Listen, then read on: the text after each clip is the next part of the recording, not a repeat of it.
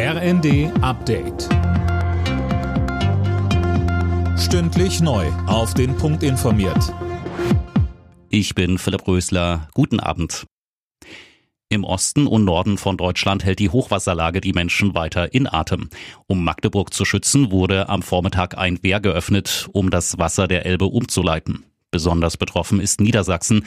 2/3 der knapp 100 Pegelstände zeigen dort Hochwasser an. Ministerpräsident Stefan Weil. Jetzt richtet sich unsere Sorge allerdings zunehmend darauf, dass die Deiche auch tatsächlich weiter durchhalten. Und deswegen wird überall gerade geschaut, gibt es Nachbesserungsbedarf. Wir haben über 100.000 Menschen, die derzeit über die Freiwilligen Feuerwehren und über die Hilfsorganisationen überall im Land aktiv sind.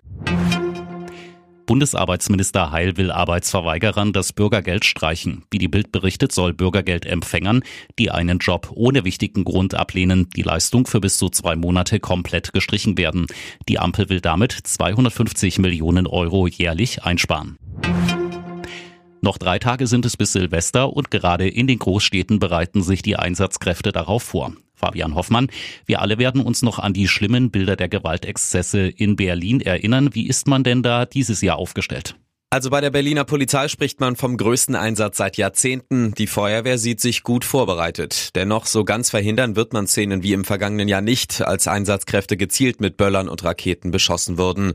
Die Polizei hat auf X ein Video veröffentlicht, in dem 3 Einsatzkräfte zu Wort kommen. Sie appellieren: Bitte respektiert unsere Arbeit, greift uns nicht an, ihr macht euch strafbar und euch drohen mehrere Jahre Gefängnis.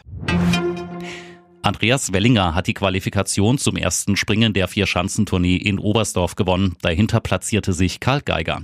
Alle 5 gestarteten deutschen Springer sind qualifiziert. Tournee-Favorit Stefan Kraft aus Österreich kam auf Rang 7. Alle Nachrichten auf rnd.de.